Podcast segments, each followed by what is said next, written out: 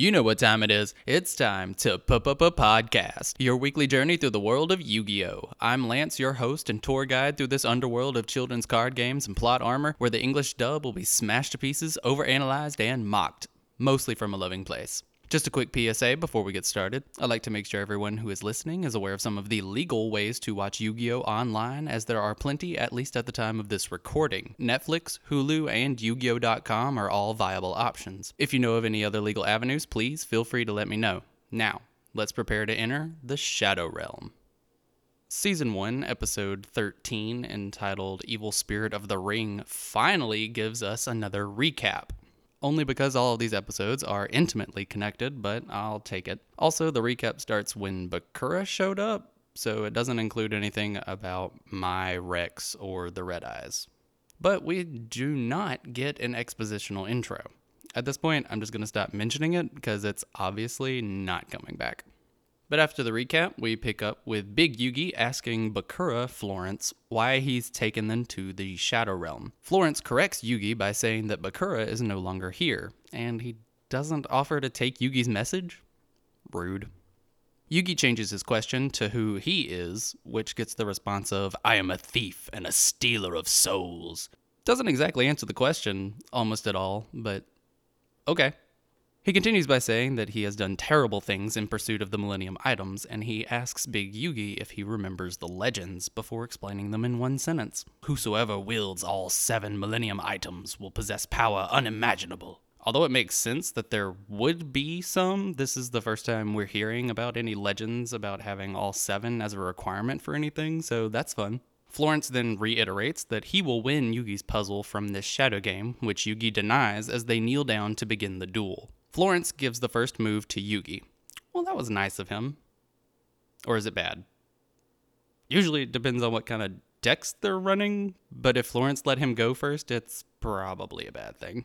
He opens with the Cyber Commander, Tristan's favorite, in face up defense mode. And when the monster materializes, it's Tristan cosplaying the Cyber Commander. Oh, dear God, it's a fan service episode. In the first season. Kazuki Takahashi is an evil genius. As I'm still reeling from the cyber soldier punk cosplay, Yugi surmises that Florence imprisoned Tristan's soul in his favorite card. Gives a bit more reason to that personal exposition at the end of the last episode, doesn't it? Florence responds with the white magical hat, a man dressed up in a white suit complete with a white top hat, which destroys Tristan, and he implies that Tristan is gone forever by saying that he's off to the graveyard. As Yugi contemplates the loss of his friend, we transition to a visual representation of the graveyard, which is actually a spooky looking cemetery.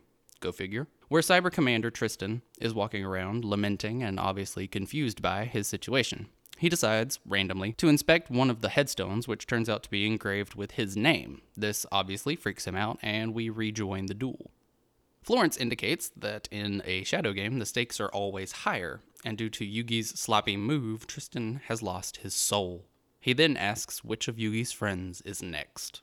Yugi thinks to himself that he would avoid using his friend's cards if he could, but in order to save them, he has to win. He then plays the Flame Swordsman, which obviously turns out to be Joey in cosplay. He says to himself that Flame Swordsman is the only card in his hand that can destroy the White Magical Hat, which is true, but it only has a thousand attack points. So why are your cards all of a sudden so weak, Yug?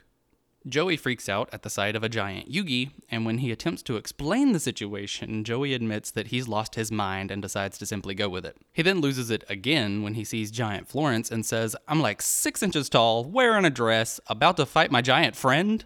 First off, is he really your friend, but also a dress? Uncultured swine. Yugi then explains to Joey that it isn't really Bakura, and Joey brushes it off, saying he doesn't know what Yugi's talking about.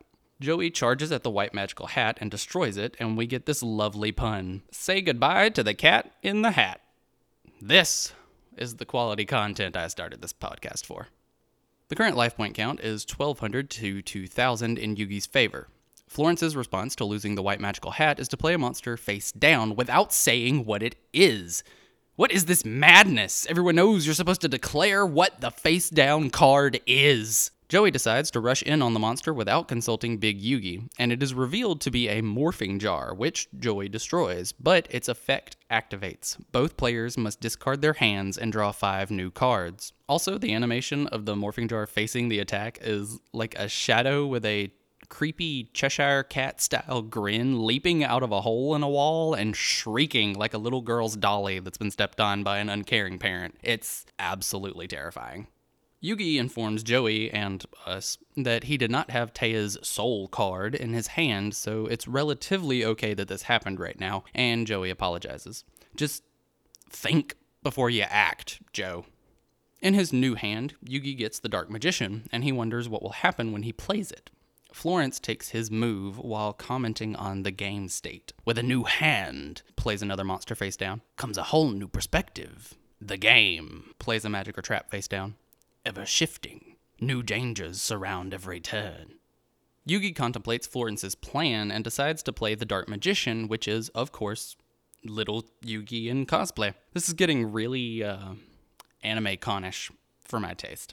He also plays Reborn the Monster to revive Tristan from the graveyard. Upon his return, Tristan asks Joey and little Yugi if they're dreaming this too. Joey informs him that he's just gone insane and this is all one big delusion. Yugi then comments that just a second ago I was up there. The implication of this one line is confusing, to say the least. If little Yugi's soul was imprisoned in the Dark Magician card before the duel began, how would he remember playing up until now? Unless he's just talking about before the game started, in which case he was up there just a little while ago. Tristan chimes in with, Yeah, if you're down here, then who's that up there? Okay, this implies that Yugi was talking about just a literal second ago, which brings back the question of how. As they look up at Big Yugi, Little Yugi says he doesn't know, which prompts Big Yugi to ask rather forcefully, Don't you? Little Yugi says that sometimes when he duels, it feels like someone is guiding him. You mean you're cheating? You're a cheater. He adds that sometimes he can hear a strong voice calling out to him from his puzzle. Oh, okay, so they tell you how to duel. I gotcha. He finishes by saying that he doesn't understand it, but he's pretty sure that they can trust him. Oh, just just give it a few episodes. You might feel differently. A retroactive spoiler warning. Also, you don't know him.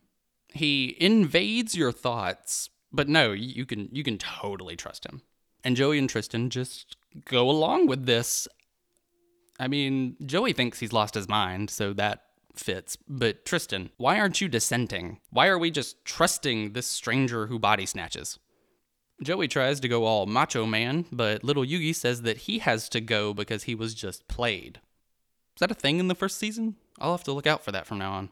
Little Yugi attacks, but it's another morphing jar. So, Florence is that guy. You know, the reason Morphing Jar was banned until just recently. And as luck would have it, Big Yugi draws the Magician of Faith in his new hand. He is shocked by this development, but we have no confirmation yet that Téa's soul is in that card. I mean, it most definitely is, but we don't know that yet. Florence tells him that he should probably play it, but he doesn't know what he's playing now, as he sets another monster face down. He then activates the trap he set last turn, Just Desserts, which inflicts 500 points of damage to our hero for each of his monsters on the field for a total of 1500 points. Okay, so that's an instant win card in the first season, because there are five monster zones on each side of the field and only 2,000 life points at the beginning of a duel. So, why isn't everyone playing this card?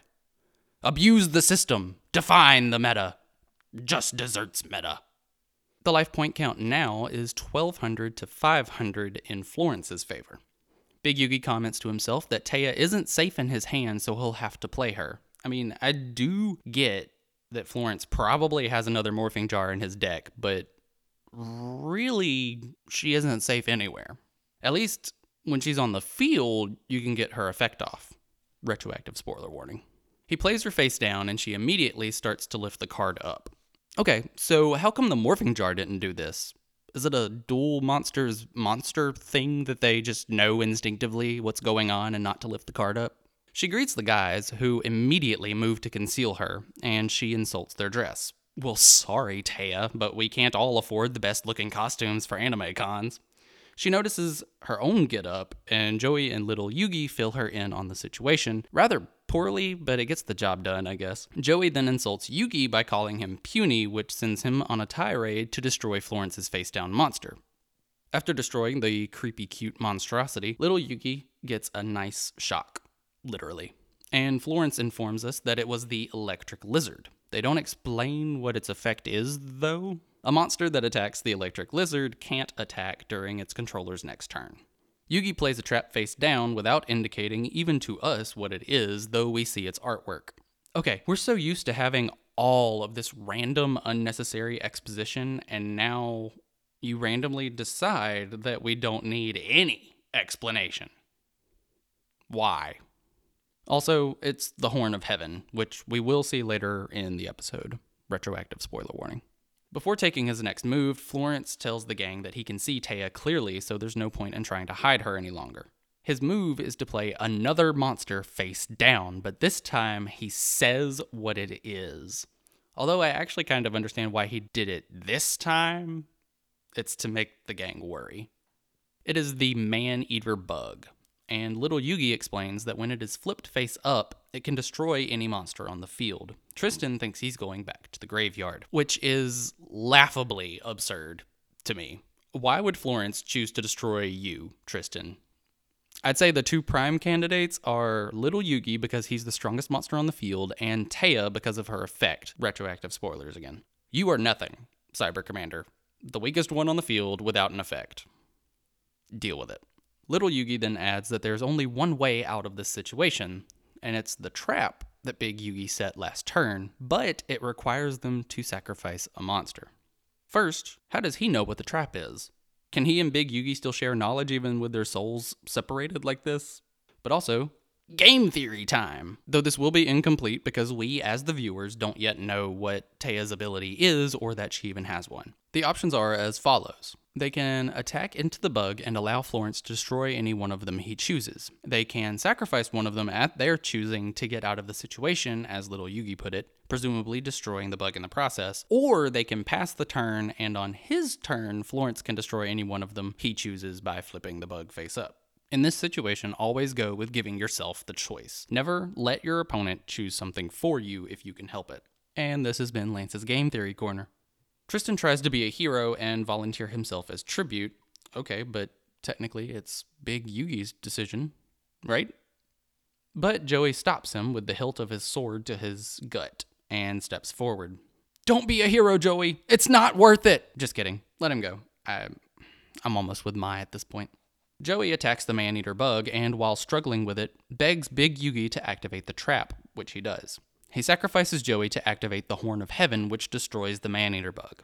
As Florence tells them not to miss Joey too much because they will soon be joining him for an eternity together, we transition back to the graveyard where Joey is trudging around much like Tristan was earlier. While trying to keep himself together by saying that they will get him back, he notices the Reaper of Cards, looking just like the Grim Reaper stereotypically does, soaring right toward him. And we transition back to the duel. Florence is reminding the rest of the gang that they've already played Reborn the Monster, which is the only way to get Joey back. So soon the Reaper of the Cards will take his soul forever. Unnecessary additional pressure. Also, where was the Reaper when Tristan was sent to the graveyard earlier? As Téa specifically contemplates Joey's sacrifice and fate, we are shown Joey running from the Reaper. He trips like a white girl in a horror movie and screams bloody murder while the Reaper descends upon him. Téa begins to cry, and her tears activate her effect. As the Magician of Faith, she can bring a magic card back from the graveyard. So, naturally, Big Yugi then plays Reborn the Monster. Again, this time to bring Joey back. Just in the nick of time, it seems, as the Reaper literally swipes at him with its scythe as he disapparates back to the duel. Florence then starts his next turn by playing the Lady of Faith in attack mode. Cousin of the Magician, maybe? He then activates Change of Heart, which will allow him to take control of one of them. Naturally, he's going to choose Little Yugi, the Dark Magician, strongest monster on the field. When he plays it, however, the angel demon conglomeration is actually Bakura cosplaying, when did his soul get trapped in the card? We weren't shown that at all. Bakura says he wants to help, but they must act quickly. He chooses to possess the Lady of Faith instead of any one of them, and making himself look even more androgynous than usual, and directs them to attack him. The big Yugi then says he has a better idea and uses his puzzle to switch the places of Bakura and Florence, putting the titular Spirit of the Ring into a Lady of Faith cosplay. He then commands little Yugi to attack the Lady of Faith, winning the duel and sending Florence to the graveyard, where the Reaper of the Cards quickly descends upon him as he screams. After the duel, Yugi asks Bakura where he got his Millennium Ring. He indicates that his father got it for him during one of his trips to Egypt. He saw it in a bazaar and immediately bought it for Bakura, saying he felt like he was, quote, destined to have it. Weird flex, but okay. As the rest of the gang begins to come to, Bakura leans over to greet them, scaring Joey and Tristan, who grab each other out of fright. And Téa begins to recap the episode. But there's an alarming scream in the distance that interrupts her, and Yugi says he doesn't know what it was. Obviously, a scream, dude. The gang and Bakura take off in the direction from where it came, and Yugi says that they will face it together. In this episode, we got up close and personal with the gang as we learned what they would look like cosplaying their favorite cards. We also got a more in depth introduction to Florence, the spirit that haunts the Millennium Ring, and we also got to see what an actual regular no pressure duel looks like in this show. And now you know. I will be taking the next two weeks off for the holiday season because this is a time of year best spent focused on family and friends, not silly podcasts about a children's card game. But I will be back on January 6th with both episode 10 of the podcast, covering both episodes 14 and 15 of the dub, The Light at the End of the Tunnel, and Winning Through Intimidation, and the second bonus episode. Until then, though, I will leave you with this last query of the week for 2018. What is your favorite Yu Gi Oh card? And if you want, feel free to tweet me pictures of you cosplaying it in the spirit of this week's episode. Let me know what you think, or if you have any other comments, questions, or concerns, please feel free to email me at it's time to podcast at gmail.com and follow me on Facebook at facebook.com slash it's time to podcast and on Twitter at it's time to podcast. If you can, please consider backing me on Patreon at patreon.com slash it's time to podcast. It will help me continue to bring awesome content to you guys, expand in the future, and give even more back to this wonderful community we are building. But until next time, your move.